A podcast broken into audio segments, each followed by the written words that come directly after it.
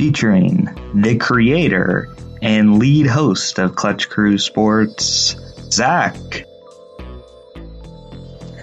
Unfortunately, uh, Eric is an Oklahoma City Thunder fan, and uh, he went through a pretty rough postseason watching uh, my Portland Trailblazers pretty well dismantle his team. So, dang, okay, um, I, I did, did not realize we were going to go into that. you sure you didn't lose your train of thought by looking at this picture here? For those of you who don't know, Zach really likes Alex Morgan. Also featuring Eric. I'm a co-host. I specialize in NFL and NBA. If a topic upsets me enough, I'm going to rant about it. So if Cincinnati, you know, wants to turn this around, they've got a few pieces that they can start with, and then try to rebuild and get some more draft picks and get some younger talent in there and start it now. Just to face it now that you're going to suck, and try to try to fix it for the future. For people that want to say Steph is an all-time great or one of the greatest players, or uh, even maybe the greatest player of all time. How can you really say that though if he would have four championships and not have been the Finals MVP in any of them? Also featuring Connor, the number one co-host, and I'm gonna lock that. I'm back, baby if you're not going to do it, I'll double lock Middleton because everything I've read has been that he's the number one priority for the Bucks. Like in their minds, they could forget Brogdon and, and Lopez. They need to get Middleton back. I'm locking this one because I've got oh, my survival oh, okay. I, I, need to write this down on a piece of paper. Yep, Zach yep. is locking Denver beating Chicago.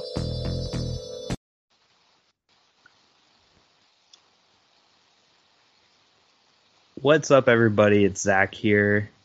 We've got kind of a throwback type of an episode here. We're going back to the regular topics episode. So feels like it's been a month since we've done one of these, but these are a lot of fun to do. I remember in the 50th episode, Nate was like, this was his highlight moment is all these topics episodes. Unfortunately, he's not here, but I do have my two cousins here, Eric and Connor tonight. How you guys doing? Uh, I've uh, I'm been better, but but I mean that's all I'll say. I guess I'm, I'm gonna get through this. Gonna get through this. I mean, I'm quite tired. We're recording this kind of late at night, but I shall push through. Yeah, no, it's for the I fans. Yeah, today's been a weird day. I, I mean, all of us have, have got a little bit of something going on. Like before we recorded, Eric was telling me the story. Uh, what was getting him upset today at work, and then I I didn't tell these guys the story yet. I'll tell them later. But today I dealt with a bike Nazi. Um, what? I've been up since five a.m. uh, yeah, more. I'll tell you guys about that later. But yeah, I didn't. I didn't want to. I wanted to get your live reactions on the show for that. I'll tell you wow. that story after this. But uh, but yeah, so we're all kind of tired because I've been up since five and we're recording it like I think it's past midnight right now. So yeah, it's past midnight for you guys. Like, yeah, I've been I've been up since six this morning. I had a bunch of coffee this morning. Got some Coke. Um, so caffeine's running. I, I'm out of caffeine. I was a I was stupid when I went to the movie theater. I got root beer, which has no caffeine. So mm. like, Con, what were you thinking? no, man. I mean, the Coke was right there, but root beer is just too good, uh, man. It's just too good. Was it Barq's? Uh, yeah. Oh yeah, that's the best mm. one. It was vanilla too, vanilla root beer. Oh, that's kind of weird. I don't think I've ever had that, but it doesn't taste right. that different. It's just like slightly sweeter. Yeah. All right, so you know, as much as we would love to talk about root beer flavors, uh, we do want to tell you guys about the New Year's Madden tournament. So we've been talking about this the last couple episodes, but it's a free to enter tournament. We still got plenty of spots left open, and you just get randomly assigned a team. You can of course donate to get more chances to get a better team. I, I made an Instagram post about this the other day. Uh, actually, it was today. It feels like it was another day though, and Jackson was like, "I call the Chiefs," and I was like, "You know, buddy, you can't Sorry, just you call can't any call teams." And then he was like, "Okay, as long as I don't get the Dolphins or Bengals, I'll be happy." I mean, I feel like that's a mutual feeling around here. oh yeah, yeah. I mean, like you know, if we could, I would call the you know, I would call the Ravens if we could. But Yeah. like, I mean, as much as I don't like them, Lamar Jackson is like really good in the game. So Well, you know, Connor, if you uh, if you get the Dolphins or Bengals, you can donate. donate to my own podcast. yeah, Yeah, donate to yourself. I mean, I like- can do the same too. I can I, mean, you know, I've got a dollar in my pocket. Can I donate that to myself and get uh, another spin? okay, okay. I should make this. I should make this clear now. Podcasters do not get this chance to donate. oh, Darn it. it! Dang, Getting dude. around the system. But, That's uh, okay. I'll, I'll still win even if I get the Dolphins. It's okay. I'll make it Yeah. work. Connor is confident. That's confidence there. Um. So are you willing? Are you willing to lock that, Connor? No. that probably will not happen. I mean, considering that I haven't played Eric in a head-to-head one-on-one Madden game in forever, like, yeah, it's been a bit. It's been a bit. yeah. So I'm not sure exactly where our skills stand compared to each other. I mean, I'm one and one against Zach in Madden 20, so we'll see. I am also. I'm also one and one against Zach in Madden 20. Says. Yeah, It's gonna be a good weird tournament, guys. Yeah. It's, it's gonna be it's gonna be a close one. Um, but basically, you gotta have Madden 20 on the PlayStation 4. You gotta show proof that you're following us on any any of our websites that go out, and you don't gotta retweet this because we're talking about it right now. But just message me your PlayStation name, and of course, the big prize is a PlayStation gift card for the winner, no matter who it is. They're gonna get it. Uh, I guess I'll gift myself one when I win, but you know, go how out and you know spend 15 bucks on a PlayStation gift card when you can just spend it on the PlayStation Store. yeah, gotta, make it, gotta make it symbolic, dude. That way, uh, I feel like I earned it. Dang. Oh, so man. Zach is also confident. yeah, I'm, I'm feeling more confident than I did last time. I remember last time I was like, "Yeah, I don't think I'll win, but you know now, you know I, I've seen these. I I will say I watched Eric play with Jackson and Chris the other night. I was rewatching an old Twitch stream that he had, and after watching that stream, I, I feel pretty confident com- compared to going up against those two guys. So, Eric, you know what I'm talking about, though. I was gonna say, well, for Zach and Connor, while they are very confident, I was the one that won the Super Bowl in our franchise. Yeah, well, you never had to go through me because I right when before I got to the playoffs, Cam Newton got injured, so I had to play with a 65 overall quarterback in Wow. the playoffs. I still won. you have the Ravens too. What's gonna happen when you don't have the Ravens? That's what I want to know, Eric. Hey. Well, I, want to know. I want to know what's going to happen too when he can't like cheat the Bengals out of all their players somehow. Like, That's true. I did. I did basically get AJ Green and Geno Atkins for like a bag of Doritos and a draft pick. So you know, pretty. Uh, I don't even remember. I think I traded like a second string tight end to, for Geno Atkins. I was like, oh, let me see like how far on the like trade meter this gets, and it was like the trade went through. I was like, oh my gosh, Geno Atkins for nothing. like so, you know, I'm not gonna. Obviously, I was pretty happy about that.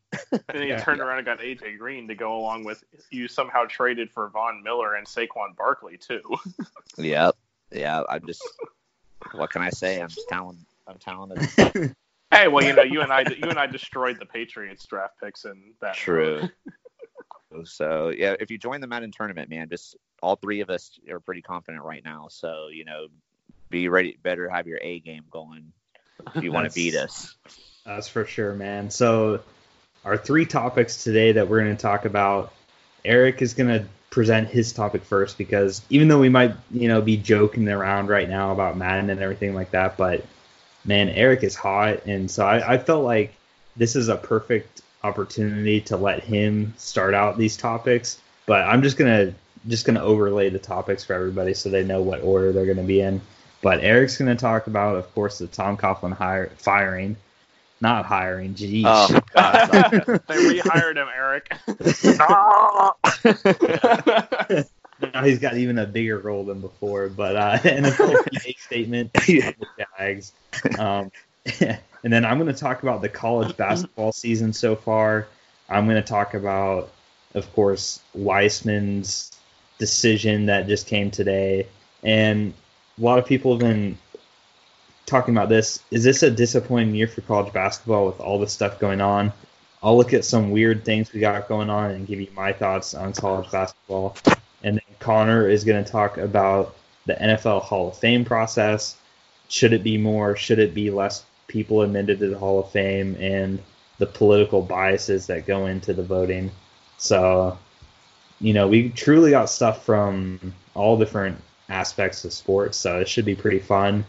And I'm guessing this first episode is going to be like a classic Eric rant, but it's also going to be kind of like a happy rant too because he's happy with the end result of this. But Eric, take it away, my hmm. friend.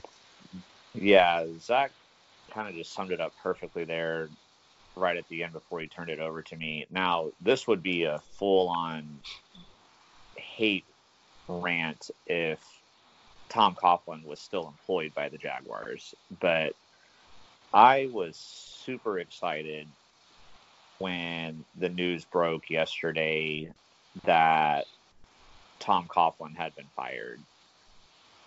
There was this report that came out from the NFL Players Association about just all these fines that were being given out to the players and just for these silly rules and most of them were in violation of the agreement between the NFL and the NFL Players Association.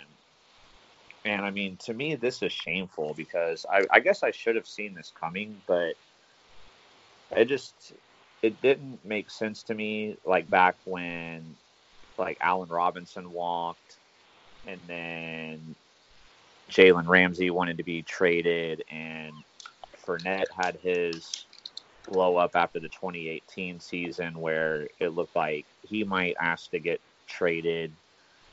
And I just kind of took it all as, you know, for like with Allen Robinson, for example, I just kind of took it as like, oh, he just felt like he could get more money elsewhere, so he left. You know, with Jalen Ramsey and Leonard Fournette, the way their actions were going, like I was like, oh, they're just being like prima donnas, like whatever, like they're being dramatic. So like, you know, Jalen Ramsey, good riddance, and then Leonard Fournette like took more of a leadership. He stepped up and took more of a leadership role, so he's been better this year. So it's like, okay, he's good, but like, I should have seen it coming, like all along, that it was Tom Coughlin.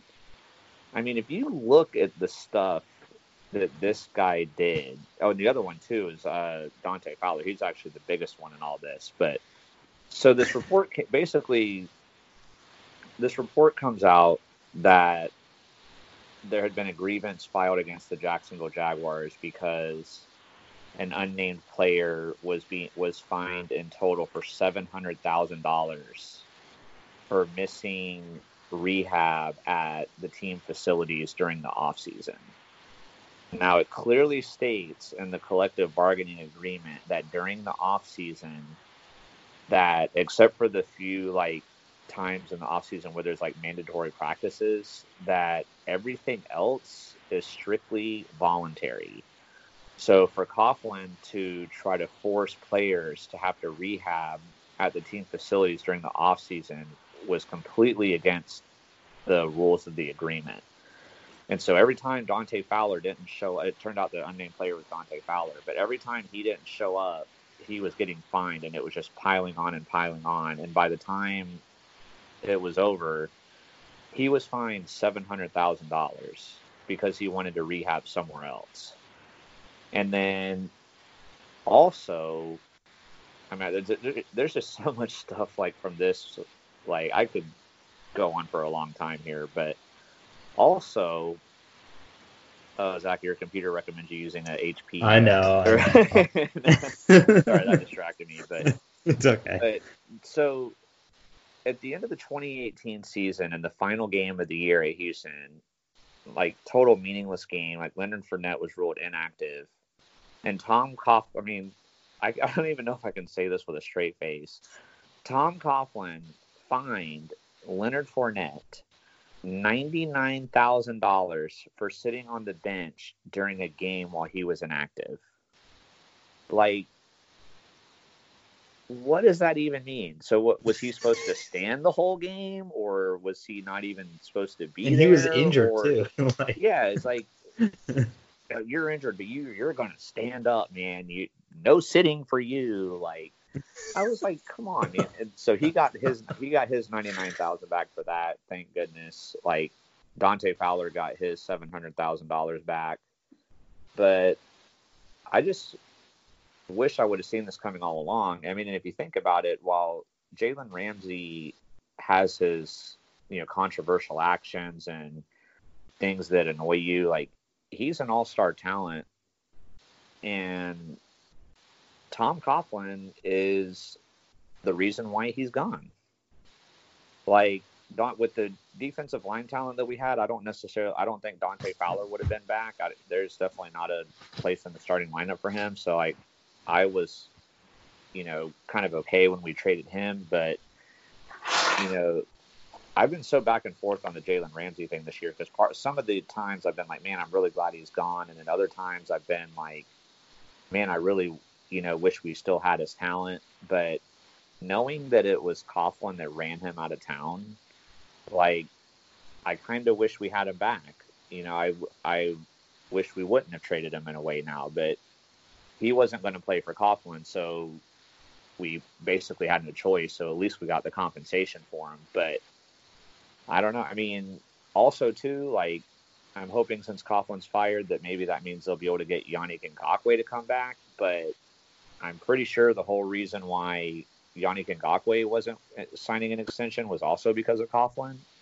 I don't know if Coughlin didn't want him, but it's like, how are you gonna let this guy walk? Like, it's going to be criminal if they let Yannick Ngakoue walk. He's been one of our best defensive players we've had, like in the time that we've had this team, like since the late '90s, like basically since the year 2000, like to now, like in the last 20 years, he's been one of our best defensive players. Like, oh, we might just let him walk. That's cool. Like, which if Ta- if Coughlin hadn't been fired, is probably for sure what would happen. Now, now that Coughlin's gone, maybe he will stay. Who knows? But you know, Jalen Ramsey, who's like an All-Pro talent, like probably the like best cornerback we've ever had, other than maybe Rashean Mathis, like he just goes, you know, like all these, pl- but then they, some of these contracts he's responsible for too have just been criminal. Like Nick Foles getting a four-year deal for eighty-eight million dollars. I did not like that deal at the time. We're going to be hurting from that. Extending Blake Bortles for a three-year deal was dumb. I did not like that. Letting Allen Robinson walk was dumb. I did not like that. Like Coughlin has basically destroyed this franchise, and it was so bad that in that article that came out or the statement from the NFLPA, it literally warned players in the NFL that you may not want to sign with the Jaguars. You may want to consider this before you pick which club you go to next. I have never heard any statement from the NFLPA ever coming out about a team like that in my entire life. I have never heard them warn against signing with a team because of all the fines and rules they try to break. And another statistic that's pretty damning about the Jaguars with this is that in the last two seasons, basically the majority of the time since Coughlin became the executive vice president or whatever his title was, 25%, actually, they said over 25% of the grievances that have been filed against the 32 teams, over 25% of them alone were against the Jaguars. It's like, do you realize how embarrassing that is? And to put, to put that in perspective, if all 32 teams got the exact same amount of complaints, then that would mean roughly about 3%, like each team got about 3% of the complaints. So to think about the Jaguars getting over eight times that amount, and literally out of all 32 teams getting over a one fourth of the grievances against just one team. I mean, that's embarrassing. And it's not like it was for, it's not like the players that were complaining about these grievances like had no right to complain what they were complaining about. Like Dante Fowler filing a grievance against them because of not being able to rehab where he wanted to. Like that's on the Jaguars. You know, finally finding Leonard Fournette because he sat on the bench during a game when he was injured and inactive. Like, how stupid is that? Like, you can't do that. Man. Can't sit. I just like I can't Tom get over that. He's You just can't like a crazy sit on the man. bench. yeah, I don't understand it, dude. And then also, like, I guarantee you, partially why Jalen Ramsey wanted to get out was Zach. I don't know if you remember this, but he made a statement during the off season, where during a press conference where he basically whined yeah. about Jalen Mhm. Ramsey and Telvin Smith not being at the practices. Like those were voluntary. Like, you Yeah, know, he got in trouble should for they be- that. Should they be there for team bonding and all that? Sure, but if they don't want to be there, then they don't have to be there. You you look like an idiot calling out your players in a public press conference complaining about them not being there when they don't have to be there.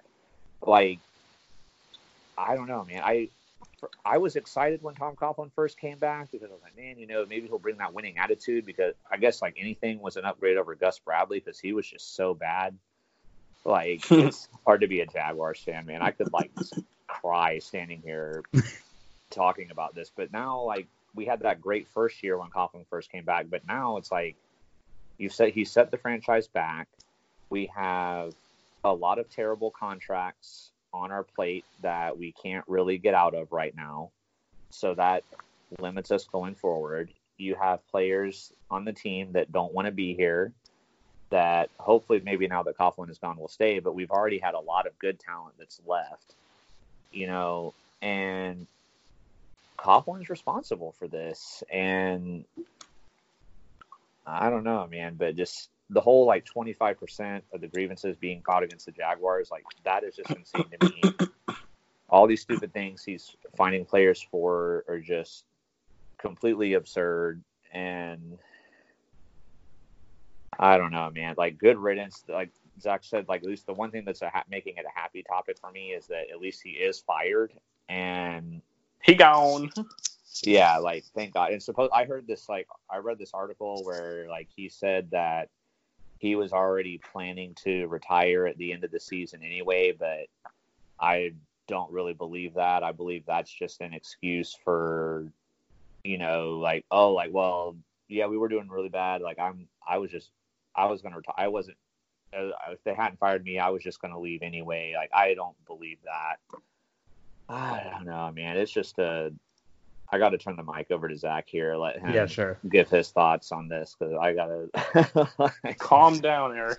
dude. He just he's just so triggering, and like we're just the franchise is set back for God only knows how long. I mean, because of this, and I don't know, man. Like it, Shad Khan, like you just you got a clean house, man. Like I guess, and Zach, I kind of want to ask you this to like extend on the Mhm. topic. Like, do you? Because something I've seen people say, and like, you know, obviously we're not really going to know like how true or not true this is, but like, but you know, I've seen people say that like this isn't a good look for Shad Khan too, because he either like knew that this was going on and was doing nothing about it, or the fact that he was just ignorant and had no idea. Like either way, like it's not a good look. But do you place any responsibility of this on Khan too, or would you strictly say it's Coughlin? Like, I don't know, man. What do you what do you think about this? Um, yeah, t- to answer your your question right there, I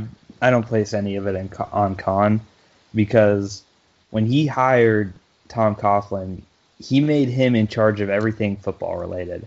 So Khan, I think, did his part. Like he hired Coughlin to run football operations. So, and also a so about the fines and everything.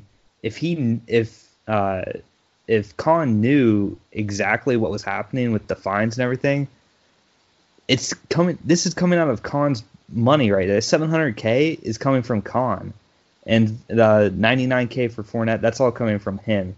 So I don't think there's any way where he would have stood by these fines if he knew about it. But at the same time, I don't hold him. I don't hold him um, accountable for that because he put trust in Coughlin. Like you can't have your owner not trusting your football operations people. So as bad as it looks, I don't blame Khan. And then also I, I think he at, he did fire him at a right time because I think this is going to be firing him like this right now is going to save the team because now that we've got rid of him, it's obviously opened up the chance for these statements to that are going to be less significant without Coughlin there. So I I appreciate Khan firing him, but I don't blame him for for this because it's not yeah, his was- job. He runs the business side of things. on that was. Yeah, no, no, I don't blame Khan, but and I, I will say about this the PA statement here, the the second to last one where they warned players to think carefully before deciding with the team. Personally, I don't even I don't think that's gonna even if Coughlin was still in the team, I don't think that's a strong strong enough argument for the Jaguars specifically because you know Florida is one of the few states that does not have income tax. So that's a huge benefit for Florida teams and Texas teams. Several other states have that, but there there's only a few states that have that. So that's a huge advantage when you bring players in because there's no income tax. Whatever they earn, they earn state income tax, anyways. But um, so now it, with Coughlin gone, I think that even minutes that less, but it's still a it's still a bad look for sure. I mean, the whole 25% thing, it's a it's a terrible look. I mean, Coughlin is he's a hypocrite. I mean, when it comes down to it, he he's the one who preaches rule following to the 10th degree and he doesn't follow the rules because he only follows the rules he sets. Um, it's his rules and nobody else's. So I but I will say this about Coughlin looking in the future. I think well this fan base has every right to be in uproar about Coughlin and everything Eric said I feel the same way about. You know, I'm not gonna not gonna disagree with anything Eric said. I completely agree with everything on that. But I will say in the future when Coughlin does make it to the Hall of Fame, which I think he will, I think this fan base will have appreciated him more um, because there's going to be time to heal from this. Uh, I think give it time, and as bad as this seems, I think this fan base will, you know, will support Coughlin. I mean, it's it's an ugly exit, no doubt about it, but this fan base doesn't have too many, uh, you know, Hall of Fame caliber people in its franchise. So I think when he does go to the Hall of Fame, I think, and that's another topic too. Uh, we'll see if Connor agrees that Coughlin will be in the Hall of Fame. But another thing about Coughlin too, I think as a head coach, I think he's extreme. I think he's a really good head coach. But as a general manager slash executive vice president, this you know management role, he's never excelled in this management. All the bad contracts and everything, he he's not meant to be that. He's he should have been a head coach. It was a it was a bad hire because they hired him to do something where he's not good at being. But this uh but everything Eric said I agree with. I just wanted to add in some different stuff to what he said. But yeah, it, it's embarrassing to say the least. I don't know if Connor you want to comment on this or not. Um, I mean, not a whole lot for me to comment on. I mean, I mean, it was crazy to me to hear some of the statistics that Eric brought up. I mean, 25% of grievances against one team. I mean, that's just insane, you know. It kind of makes all the drama and everything that was happening in Pittsburgh last season look like, you know, a, a cakewalk compared to what was going on in Jacksonville. So, I mean, and you know, it's possible. You know, that's been having an effect on the franchise too, because I mean, you know, if you look at the fact that two years ago they were in the AFC Championship game two years ago, you know, and which honestly they should have been in the Super Bowl, had so the refs not, you know, thrown the game away. Myles Jack was not down. yeah. So, but I mean, you know, and just to see where this team has come, like you know, it's you it happens, but it doesn't happen unless something dramatic happens to where a team goes from being at the on the top of the food chain to all of a sudden next year you just fall into the bottom, but you finish in last place in your division. Like, how does that happen? And so it does kind of bring to light some of you know what a fair amount of the reasoning could be behind why the Jaguars all of a sudden just fell off a cliff. So um, yeah, it's just mind-boggling to think about. Mm-hmm. yeah. Um, I do want to before we move on to the next topic, I just want to get Eric's answer about. So you asked me the question about Khan. What do you where do you stand on that? Do you agree with me, or you place blame on Shad Khan? I guess it's hard to say because I just I don't see how he could have like not at least been so like how how did he not know about these players being fined and stuff? Like I I don't know. And I would think like if I'm an owner and then like I find out like oh a player's getting fined for not rehabbing at the facility I'd be like well let's look into this and see like if we should actually be doing these fines or not or you know whatever. Like i don't know. It's just i feel like it's almost like i don't see how he couldn't have known. And so for me i have to place a little bit of the blame on Khan, but at the same time as soon as this all like came into the light though he did the right thing and squashed it. Because if he had let this go out even until the end of the season, just even though there's only a couple weeks left, since we're not going to make the playoffs, you know, since there's only Yeah. a couple weeks left of the season, even but even if he had let Coughlin like finish out the two weeks and then like let him retire like he said he was going to do, like that wouldn't have been a good look because that would have been like, okay, you're showing that you know you've got someone who's clearly violating rules and all this stuff, and you're just letting them do it, like you know at least once everything was like known and the public was made aware, he did the right thing, and you know within a day, like he was gone. So I don't know. I guess with Khan though, I wish he was a little more hands on. Like I'm glad he's not like a Jerry Jones, like who wants to like run everything, but like I wish he was involved a little bit more in the day to day operations to, you know, Well, see this stuff I- and put his foot yeah. down on. I understand like trusting your people that you hire, but at the same time, you know, like if word came to me that like a player got fined ninety nine thousand dollars for sitting on a bench during a game, you know, I I might okay, we need to like, you know, slow your roll here, Coughlin. Like, you know what I mean? I mm-hmm. don't know. So I'm I'm not like completely on the other side of the spectrum from Zach, but I'm kind of like a little bit apart. Like I don't fully agree, but I don't fully disagree. But okay. I'm just glad that all this is It's over. over. hopefully, whatever date our week 17 final game is, hopefully the very next day it's announced that like everybody else is getting fired because it's time to. It's time. Yeah. We need to just. They need to make this a fresh start. Get a new GM, new coach. You know, they need pretty much new everything. Like, Mhm. I'm, I'm assuming Connor's lock of Marrone getting fired is going to come true, but hopefully, uh, stuff I want, I'm hoping he gets right. Like, yeah. so yeah, it's it's time to move on, Jacksonville. Like, I, I could rant, I could rant about this for an hour, even though I'd probably be going in circles the whole time. Like, it just, I get like that upset about this. Like, but yeah, so that that's, I guess that's all I have left to say. Okay, that's fine, man. Yeah, so I'll move on to another another topic here. So this is just gonna be college basketball, and we, we really haven't talked much about college basketball on this podcast a whole lot.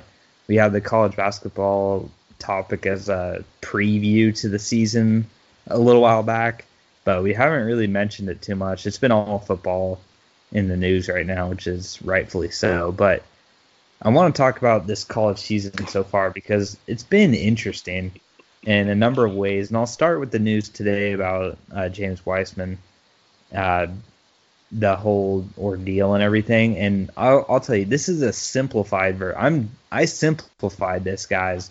There are whole more layers to this puzzle that I'm not even going to bring up, but I'll just go in the timeline chronological order so you guys are aware of some of the events that led up to this point right now.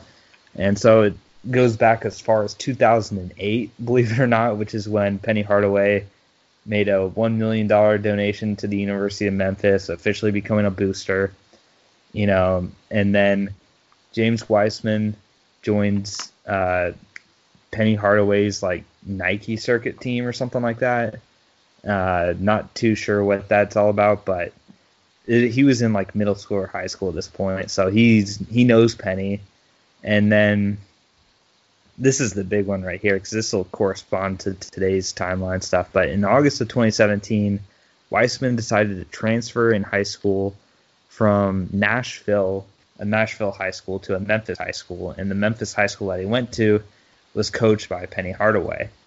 And then they, the Tennessee High School Athletic Association, state of Tennessee, declared him ineligible, but then it was overturned in a month. So he played, won like a national, not national, uh, he won like a state championship in basketball. Obviously, he's really good. At this point, he's getting offers from a bunch of schools. He's, you know, everybody wants James Wiseman. And then also, you got at the same time going on, Tubby Smith's been fired from Memphis. So, and Penny Hardaway is, you know, the exciting hire for Memphis. So they ended up hiring Penny Hardaway and this and then Wiseman will go into his senior year. He stays at that same high school in Memphis, and it really comes down to between Memphis and Kentucky for getting him to come to their college program. And he goes kind of back and forth, but he stays in Memphis and ultimately chooses to go with Penny and everything. And then the interesting thing is is that the NCAA clears him to play at the start of the season. He plays, but he's got like an injury going on, so he doesn't play a whole lot because they're not playing meaningful games this early in the season.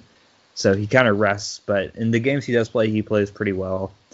And then you get this big story coming out on November the 8th that the NCAA has declared him ineligible because Penny sponsored his family's move back in 2017 uh, Penny Hardaway apparently financed the move for the family to move from Nashville to Memphis. And since he's a booster for Memphis, since he donated a million dollars, that's you know technically illegal for college, their rule book of college athletics. And he ends up later. It, it, I think it was originally a season-long suspension or something, but it gets knocked down to a 12-game suspension so it's okay. It's not the end of the world. It's not ideal, but you know, if you're Memphis, you're thinking, okay, 12 games, we get this guy back, and now just today, in I'm sure it's getting closer. I know USF is, is supposed to be his first game back, but he won't be back for that one. But that's because he's declared for the draft. That was the big news that came out today. So James Wiseman for people that don't know, he's projected to be the number one pick in next year's NBA draft. If not the number one pick, a sure in uh, top five pick. I mean, this guy is an athletic freak. He's he's a big center, but he's athletic. He scores a lot of points. He he's a he's like a modern day NBA big, and he's got a lot of people excited for his talent. And I'm not going to go into the whole ordeal of everything. I just kind of wanted to share the timeline with you guys because it's kind of representing what this NCAA season's been about. It's another example as to why people are calling the season so far a disappointment. And it's been really weird because there's this is like the ultimate season where I think anybody can win. I think any college team that's remotely good is thinking, okay, we got a shot to win. And obviously, crazy stuff happens in March Madness, but uh, I think especially this year, there's a lot of hope for underdogs. And I've got kind of uh, some stats too on what's happened so far. So in seven weeks, this is pretty crazy, but there's been five different number one ranked teams. And starting out too was Michigan State, who was ranked number one in the preseason. They've dropped 14 spots since then. So the number the number one preseason team has dropped all the way down 14 spots. You get Florida and North Carolina both ranked in the top 10, Now they're unranked, and I know Florida's been unranked for a while now, but North Carolina just now became unranked. I like that Florida one. Kerry Blackshear is not uh, turned them around like we thought they would, but and then you look at some ugly losses. So Duke had the Stephen F. Austin loss earlier this season. Kentucky, the loss to Evansville, that was really bad. The Utah loss was bad too because they were thoroughly outplayed in that game. But I mean, Utah is better than Evansville, or they should be. But that's two think. embarrassing losses. That's too. It was in Las Vegas. Like it's it's less of a. You would think that Kentucky would have a much greater chance to beat Evansville at home than on the road against Utah. But still, these are bad losses. And then this next one kind of highlights the parity going on. Is Seton Hall? We were talking about this before. Like they beat number seven ranked Maryland, who was a top five team for a while this season. They're ranked number seven, but just before that, they lost by 20 to Rutgers. I mean, it's crazy what's happening with these college teams right now. And the next page, I've got some pictures of guys who have been injured. Um, Langford, the guy from Michigan State, up there in the top left, he just suffered a season-ending injury. Uh, he's a senior guard for the Spartans, and like I said, Michigan State was projected to be the number one team this year, and he was a big part of their run last season to the Final Four. So his injury is huge for Michigan State. You got Cole Anthony up on the top right for North Carolina. I think six, four to six weeks, I want to say for him. Yeah, Uh, not good. but yes, yeah. So in North Carolina is obviously struggling right now. If you look on ESPN, the top college basketball stories and articles are all about North Carolina right now, and not for a good reason. But he's been injured, and then you've got this guy down here for Seton Hall. I can't remember his name unfortunately, but uh, he got a concussion. He's a star player for them, and Seton Hall has been kind of weird with their up and downs this year, but he's hurt now. So it's been a lot of unfortunate injuries, and then you get James Wiseman, who a lot of people are really excited to see play. He's not playing this year, and also Ball, you know, Lamelo Ball, he's not playing.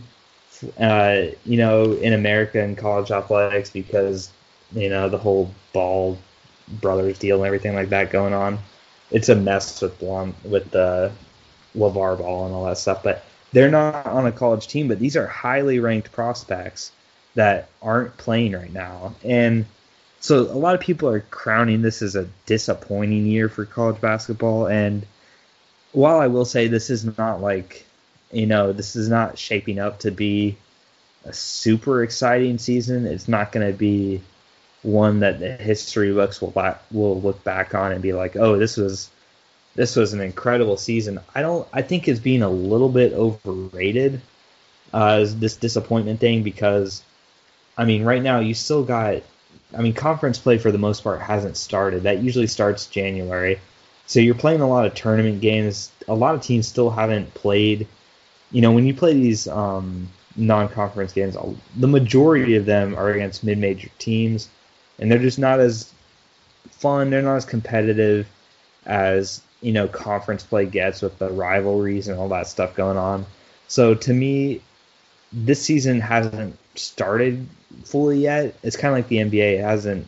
NBA, I always say, it's got to be after Christmas before you really take stuff seriously, and even after the All Star break. But in college basketball, you can't really take this stuff seriously yet because it's still too too early in the season, and there's just a lot of parity. But I don't think that's necessarily a bad thing uh, to have. But I guess the star players people are complaining about. There's not as many stars right now uh, with all these guys getting hurt, and then of course Wiseman's not even going to play at all. So it's a lot of people are calling it a disappointment. Personally, oh, and then another thing too, I was going to say is the NFL and college football at this time of year overshadow college basketball. So it's not like even if all those guys were playing, I don't think college basketball would be looked at, you know, as a number one sport to watch on TV. It's still NFL, it's still college basketball. We got bowl season coming up, we got playoffs coming up. So this isn't necessarily college basketball's right time to get into people's awareness, especially with college football, because Uh, I don't think. I think college basketball viewers and college football viewers overlap a lot. I think that's a big audience base.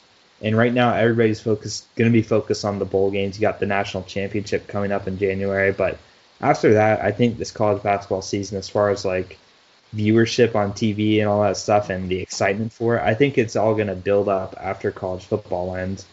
But and it's to be determined, I think, on this season. But I'm not ready to call it disappointment yet. It's not like, you know, I'm not super excited for this season, but it's to me it is being a little bit, I think, dramatized that it's going to be a disappointment.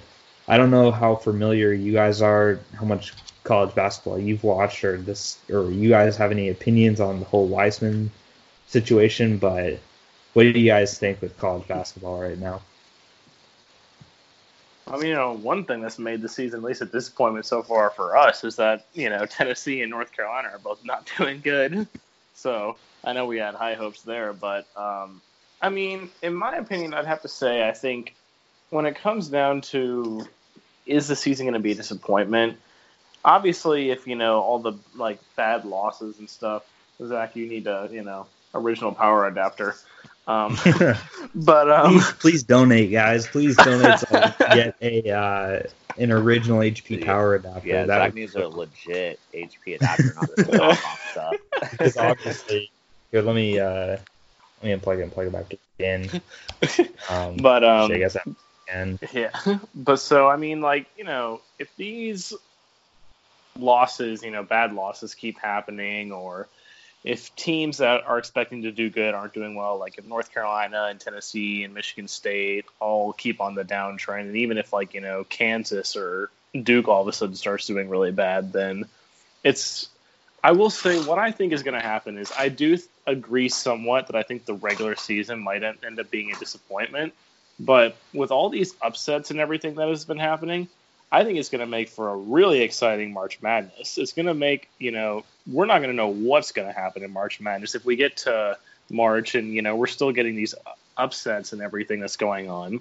So while the regular season could turn out to be, like Zach said, it's still very early. So, you know, and again, conference play hasn't started yet. So we don't really know who the top teams are yet. But, um, you know, I think it's good. I do think the regular season could end up being a disappointment. But if that's the case, it usually ends up making for a really exciting March.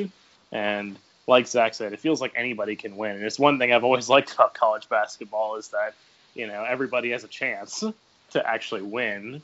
Unfortunately, that's not the same case in college football, but when it comes to the national championship. But in college basketball, everybody has a chance to win the national championship. Even UMBC, when they beat Virginia, had a chance to beat, yeah. had a chance to win the national championship. I mean, who's ever heard of them? If you're if you live outside of Maryland, so um, yeah, that's my thoughts. I mean, the Wiseman thing is, and all these players not playing. I mean, honestly, in some cases, I know the Wiseman thing is a bit of a special case, but there are some of these cases like with Lamelo Ball, like you know, you know, Lavar's. I can't keep track of their names. Lavar. I know the same. I, I don't know. Is it LiAngelo? I know it's one of the. I know it's not yeah. Lonzo. It's either LiAngelo or Lamelo, but I yeah. can't. I, I, I mean, they're both having their issues, but yeah, I mean, like Lavar is trying to keep them like away from the NCAA, and it's just like, you know, does the NCAA really need all that drama and everything going on? I mean, we're already having to hear enough from LaVar Ball when it comes to the NBA with Lonzo. I mean, thankfully we haven't heard too much from him so far this year but yeah. um, you know the season is still young, so it's not too late to hear from LaVar Ball. But I mean, yeah. does the NCAA really need that? So honestly, I think it's better that like Lamelo or LiAngelo or whoever it is who isn't playing right now. It's probably better that they're not playing in the NCAA right now. And again, like the Wiseman case is a very unique case, so that's a bit different. But um, we'll just have to see. I mean, again, like Zach said, it's very early, so anything can still happen. Yeah, I don't have too much to add. I haven't watched a lot of college basketball, but Tennessee, you need to play better, man. Like North Carolina I, needs to play better. you hitting hitting twenty five percent from the field, like against Memphis. Like, come on, guys. Like, I believe There's some questionable March calls in that Memphis game, but There, yeah, there it's were, but but yeah, you don't deserve to win if you're hitting under 20 No, they were- 30 percent from the floor like we, we didn't deserve to win that game so i they step it up man but and as for connor's comment about it being a more exciting march while i will agree with that i also don't like it though because that's going to make my bracket probably suck even more than it usually does I will. You know, Okay, All, all you have to do is pick the champion because whoever picks the freaking champion is the one who always wins. So, yes, yes. Well that's, That's- true that's true because I mean Well, that's how I that's how I won that one year. I mean, because I I had like the least correct picks out of anybody, but I was the only one who picked UNC to win the whole thing, and that's, that's how I won.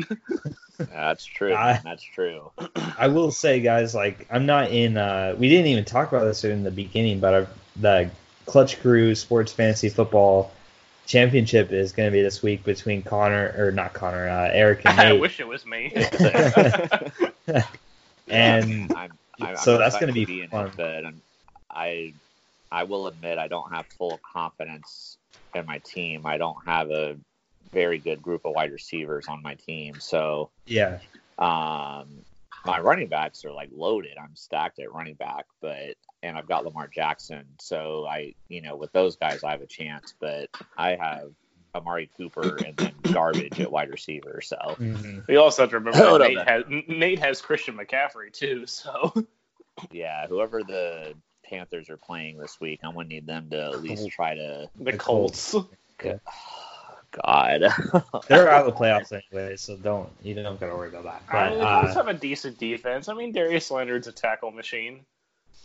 Darius Leonard get See. all over Christian. Tack, tackles for loss, fumbles, let's go. but anyway, I know uh, Connor's gonna you just made you just made enemies with Jackson. Uh, look. and Jack, Aaron Jackson, it's just Jackson. It's just for one week. That, that's all. Then I mean, the Pan- I mean, to be fair, Jackson, the Panthers are already out of the playoffs. So does it really matter at this point? yeah, just he can. Aaron, Christian McCaffrey can Aaron, have remember this. yeah. Oh man! But back to my original point about all this is I was gonna say the the Eric about the March Madness thing.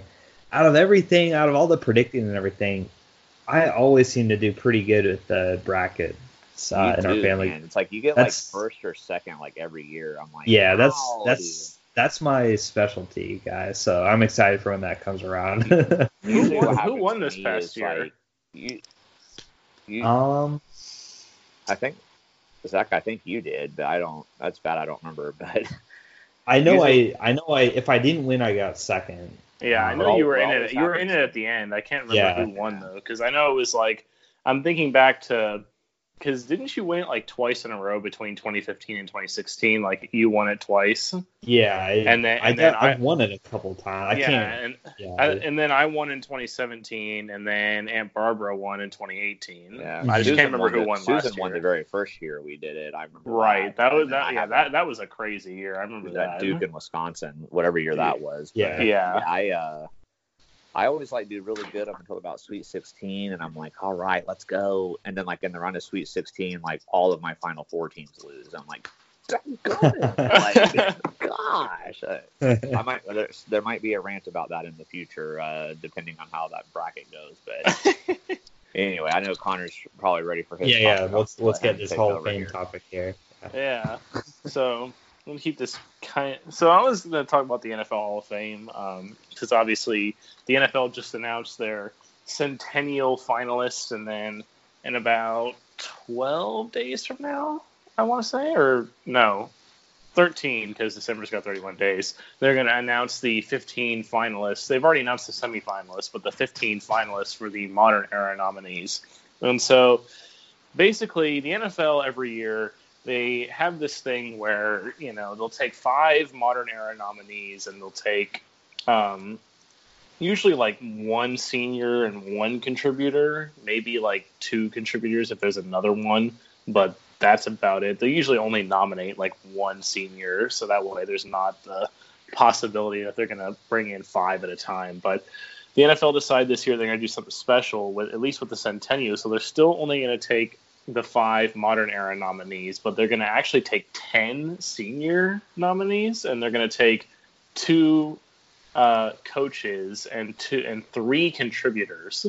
So, and it just brought me back to because when I was in Ohio, when I was actually going to the NFL Hall of Fame, I was actually listening to something on the NFL radio because they were talking about this was kind of this was a couple weeks before the Hall of Fame game. It's too bad. I wish I could have gone there to see that, but um, you know they were talking about the selection process and then they were talking about like you know guys who miss out on the Hall of Fame. You know why we have these senior nominees because it's people that you know have been eligible for so long and just haven't been able to get in. So we were just like, oh, okay, we'll go ahead and put them in. Like you know, and some of them are deserving. I know a couple of years ago, Ken Stabler was a senior nominee, and I was seeing stuff like, man, how did he not get in the Hall of Fame? Like he was a really good quarterback for the Raiders, and he won a Super Bowl.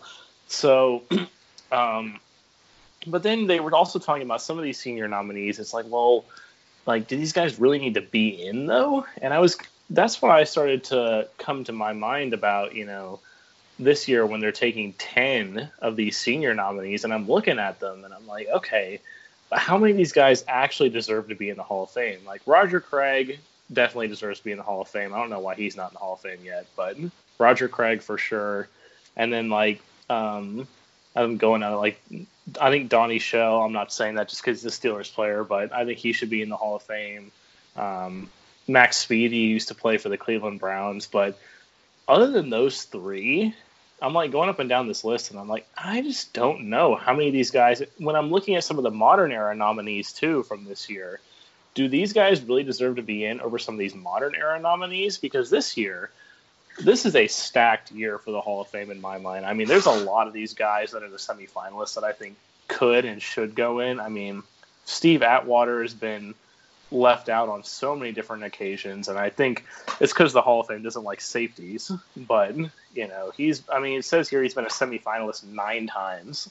So I mean, he should be in the Hall of Fame. Tony Boselli should be in the Hall of Fame. Isaac Bruce, Alan Faneca, Torry Holt, Edgerrin James uh, you know, Troy Polamalu, Fred Taylor probably should be in the Hall of Fame. Zach Thomas, Reggie Wayne, Patrick Willis, all these guys that should be in the Hall of Fame, but only five of them are actually going to get in. And you're going to put five of these guys in, and you're going to put in 10 senior nominees, which half of which probably don't even deserve to be in, to be quite honest because I'm looking at the, you know, I like the idea of taking like maybe one or two more contributors or one or two more coaches because that's kind of nice. Because I mean, in the coaches category, I think it's pretty consensus that it's going to be Bill Cowher and Jimmy Johnson, which they both deserve to be in the Hall of Fame. And then like the contributors, you know, I think they're talking about like Art Modell and um, some of these other owners that did a lot for some of these teams should be in the Hall of Fame. Or Bud Adams, who you know, longtime owner of the Houston Oilers and slash Tennessee Titans. Um, so, but with the so it brings me back to about should they revamp the Hall of Fame selection process? You know, should there be years where instead of having it set at five people every year, should there be years where they let more people in or maybe less people in, depending on if they don't think enough people are worthy? Because this year, like I mentioned off all their names, I could see at least seven or eight, or maybe even nine of these people that deserve to be in the Hall of Fame. And you know, we're going to get to it. I know Zach and Eric have been wanting Tony Boselli to get in the Hall of Fame for quite a while now, and every year they keep going with some somebody else. But you know, and you can make arguments here or there, but you know, at the end of the day, all the arguments for those people that got in, they all should be in the Hall of Fame. But since we're limited by five people, you can't let them all in. So it's it's something that I think the committee needs to look at is that should we start having times when we can allow more than five people in? Because you know some of these people deserve to be in and they're not in and you know we're just going to keep getting more and more. And is it really necessary to be bringing in some of these senior nominees who maybe don't deserve to be in? So there's that process of it and then I wanted to take a look at some of the political aspects that I think go into going to the Hall of Fame. And I'm going to use Terrell Owens as my example for this because, you know, Terrell Owens, it took him three attempts to get into the Hall of Fame. And, you know, for a guy who is second. I think he's isn't he second all time on receiving yards behind uh, Jimmy Smith think- or Jimmy Smith, Jerry Rice. um, I think it's Fitzgerald is second now, but maybe at the time he second. yeah, Fitz is se- yeah, and but T.O. is he's you know second now, and He's Randy top, Moss yeah. is third, well fourth, I should say. And Randy Moss got in on his first try, so you look at T.O. and Randy Moss, and some you know there's an argument between the two, like who is better between T.O. and Randy Moss. I'd argue that Randy Moss is probably better. But you know, T.O. is definitely right there, and he played for a long time and put up big numbers, and was a key part, other than you know sitting out in his driveway and working out when he got sent home by the Philadelphia Eagles. Um, but so he was, you know, a game changing player.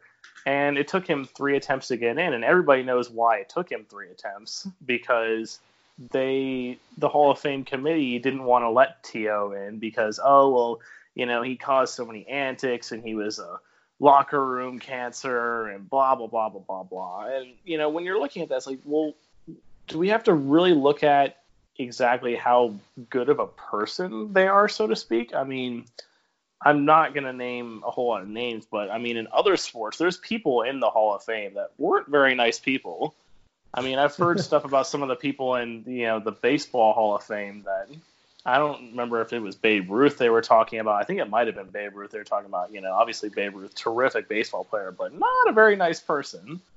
And like same with T.O., you know, he's a great football player, but maybe not the best person in the world. I mean, and Randy Moss had his disgusting act in the game. so you know, why you know if you're not going to let T.O. in the game, why are you going to let in someone who had a disgusting act, according to Joe Buck?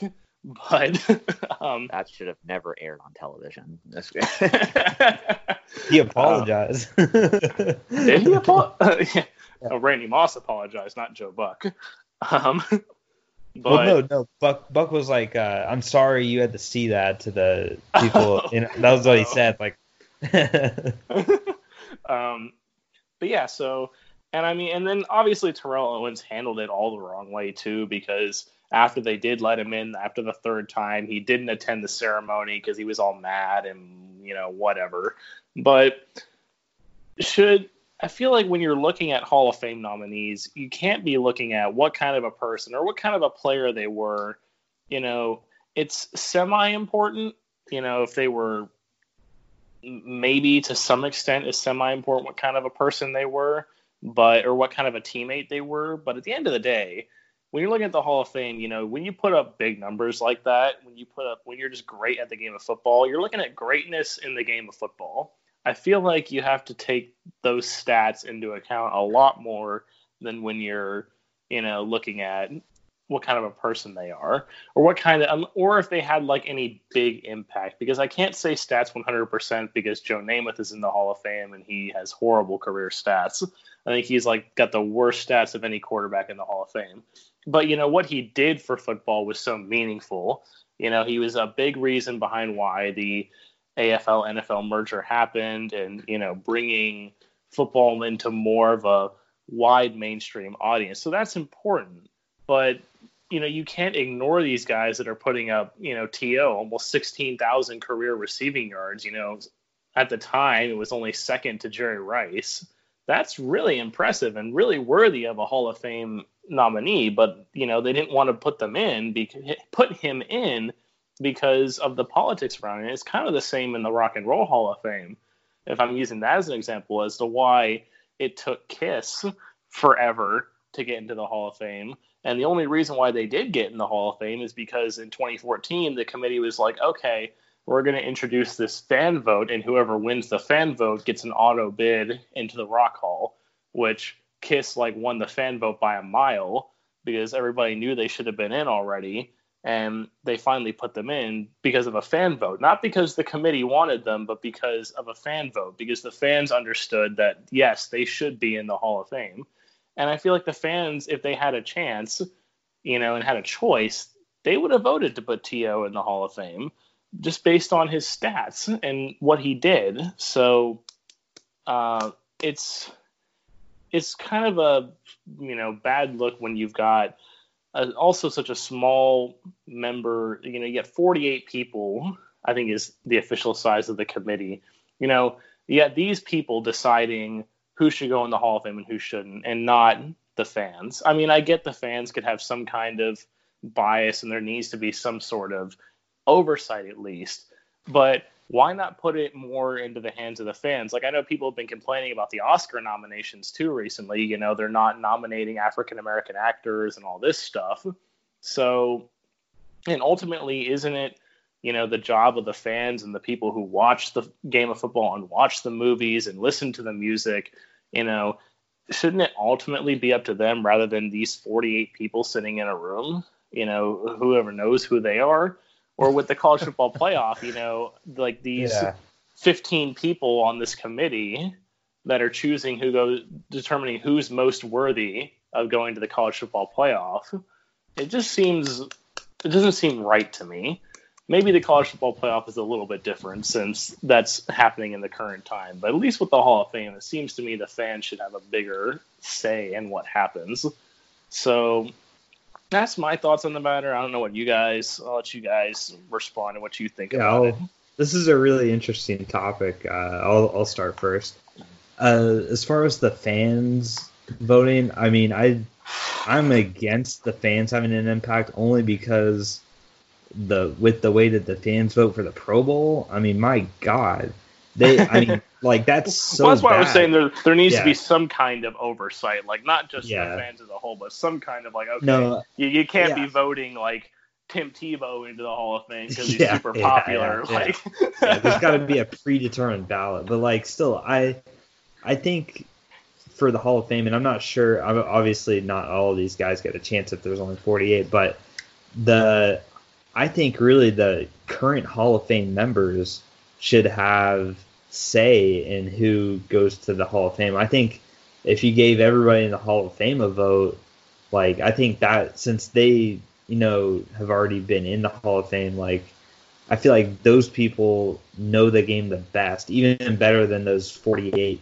I think some of the 48 are probably like media people and Oh yeah, most of them time. never played a down of football. Yeah, most of them have never played football. So I think I think if you do that, then you can get guys that and this is important because I don't think stats are the whole story uh, when it comes to players' careers and everything. So if you get a guy that might not have as impressive stats as another guy, but the players that played in that era voted for him. I mean, I guess that's another thing you could do. You could do as well as you could like separate eras and have right. guys vote on guys who else from their era should get in and I, I agree with the five people thing. There should never be a quota on how many or how few get in. It, it shouldn't be that way. It should be a percentage based vote. You should have some sort of criteria that you need to get X amount of votes. But um, but yeah, I, I think the the best way to do it would be to have like a eras, certain eras of former players in the Hall of Fame voting and as far as this year goes, I don't know why they don't want to have more modern people. They're throwing out all these extra spots. Like that seems kind of stupid to not to have every other category of the Hall of Fame get an increase in numbers, but not the modern players. I don't know. I don't know if that makes too much sense, especially when you look at the like Connor was mentioning. I don't know all those uh, uh, older guys you know how their careers went and everything. But like I'm just gonna trust Connor that they're not deserving or as deserving as who's gonna get left out of the modern vote. So yeah, I I agree with that. Um, but I I don't the when you bring in fans to voting in this stuff, I tend to get a little worried. But I'll wonder what Eric's got to say. Yeah, I mean I don't I don't have too much to add to this, but I'm definitely gonna agree with Zach on the fans voting. I guess if fans were going to get a vote, I would want it to be something where, say, like maybe their vote would count as like 20% of the vote or something like that. You know what I mean? Like, like obviously, you know, as Connor said, you know, you wouldn't want to put it completely in control of the fans, but you know, if you did something where the fans get like 10 or 20% of the vote with like a preset you know, ballot, then that would, in a way, give the fans a little bit of a voice. But not where they're dictating the whole thing. Mm-hmm. But because I would kind of like to get the vote. I mean, obviously, like Zach and I would vote Tony Boselli in. I mean, Mhm. you know, uh, we are, you know, But that would- but Eric, but Eric, yeah. that wouldn't matter because the Jaguars fan base as a whole is never going to compare to the other fan- franchises. So that's what I'm Well, yeah. saying. It could get dangerous.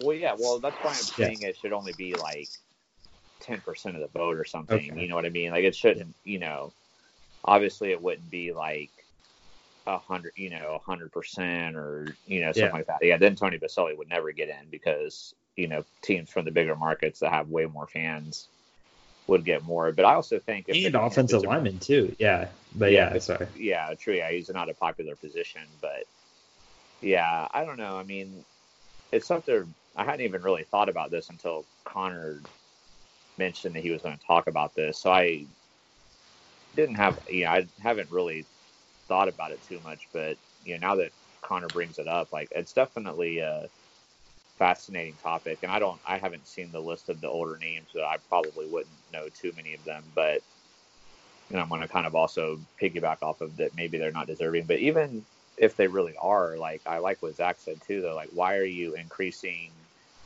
everything else, but you're not increasing the number of modern era players to get in?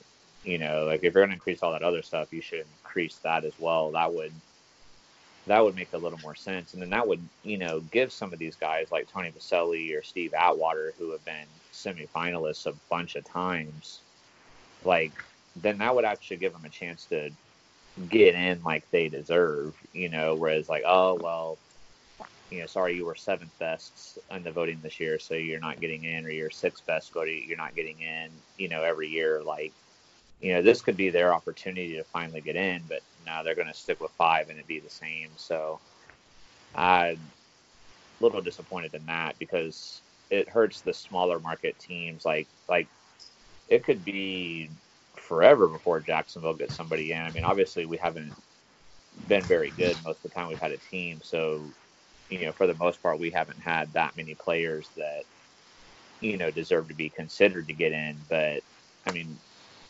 there's a lot of people out there, like especially like former pro football players, that would probably be willing to argue that Tony Boselli is one of the best left tackles of all time. I mean, all the reason Oh, why yeah. he probably wouldn't be considered that is just because he didn't have the longevity as some of the others. But I mean, Yeah, I mean, people when, watch- when, when, when they ask people that went up against him, like Zach was saying, Mhm. people who went up against him, they're saying like he was like impossible to get around. He was one of the best blockers in the league. Yeah, I mean, if you if if you're like if you're like a you know middle school or high school kid or something, or you're starting to play football and like and you want to be a left tackle, like watch Tony Boselli's game in the 1996 playoff against the Buffalo Bills when he just obliterated Bruce Smith, who's one of the greatest defensive ends of all time. Like Tony Boselli is definitely deserving, but I fear that he will never get in. But um, but this was another interesting topic. Connor always finds a way to like bring out these Yeah.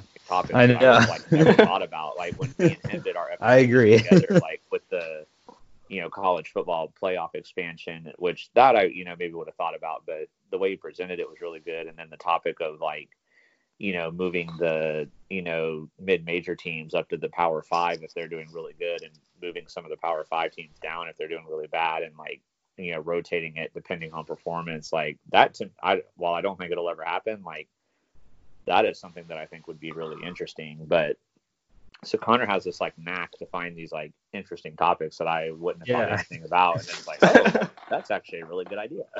well, well, thank you. yeah, man. So, Yeah, yeah. You know, my obviously my topic was an obvious choice based on how I feel about Coughlin. Well, you Yeah. you you got to talk. I mean, that's the big story. Yeah, I it's mean, also would've Jaguars even if related. he So the- the- even if he was the VP of a different team, I mean, that was a huge topic. I probably would have, I Oh, would have yeah. ranted about it, but I would have talked about it more the same. But it just happened. It just so happened to be the Jaguars. So yeah, it just happened to be my team this time. But yeah, so yeah, good, good, uh, good topics, guys, for sure. I I've enjoyed being a part of another. Even I know it's late, we're all tired. We've probably all rambled a lot, but if you hey, that's what it- happens when you're running on like 20 On hours of without yeah. sleep. You know, like you just get the the raw, pure you know, us. Yeah. But Yeah, this is like unfiltered whatever. Yeah. yeah. Yeah. so I, yeah, this is this is a great episode, guys. Um, we will. I don't know exactly when our next episode will be released. We're gonna talk about that in a couple days, but there will be one coming out sometime next week, guys, and hopefully you enjoy this this content. I thought it was pretty fun discussion, and uh, and if you ever have any suggestions for these topics episode, we will definitely take them. We've taken them in the past. We'll be sure to take them again. So let us know. That's all I can say. all right, guys. Take care and have a great rest of your night. Bye. Peace.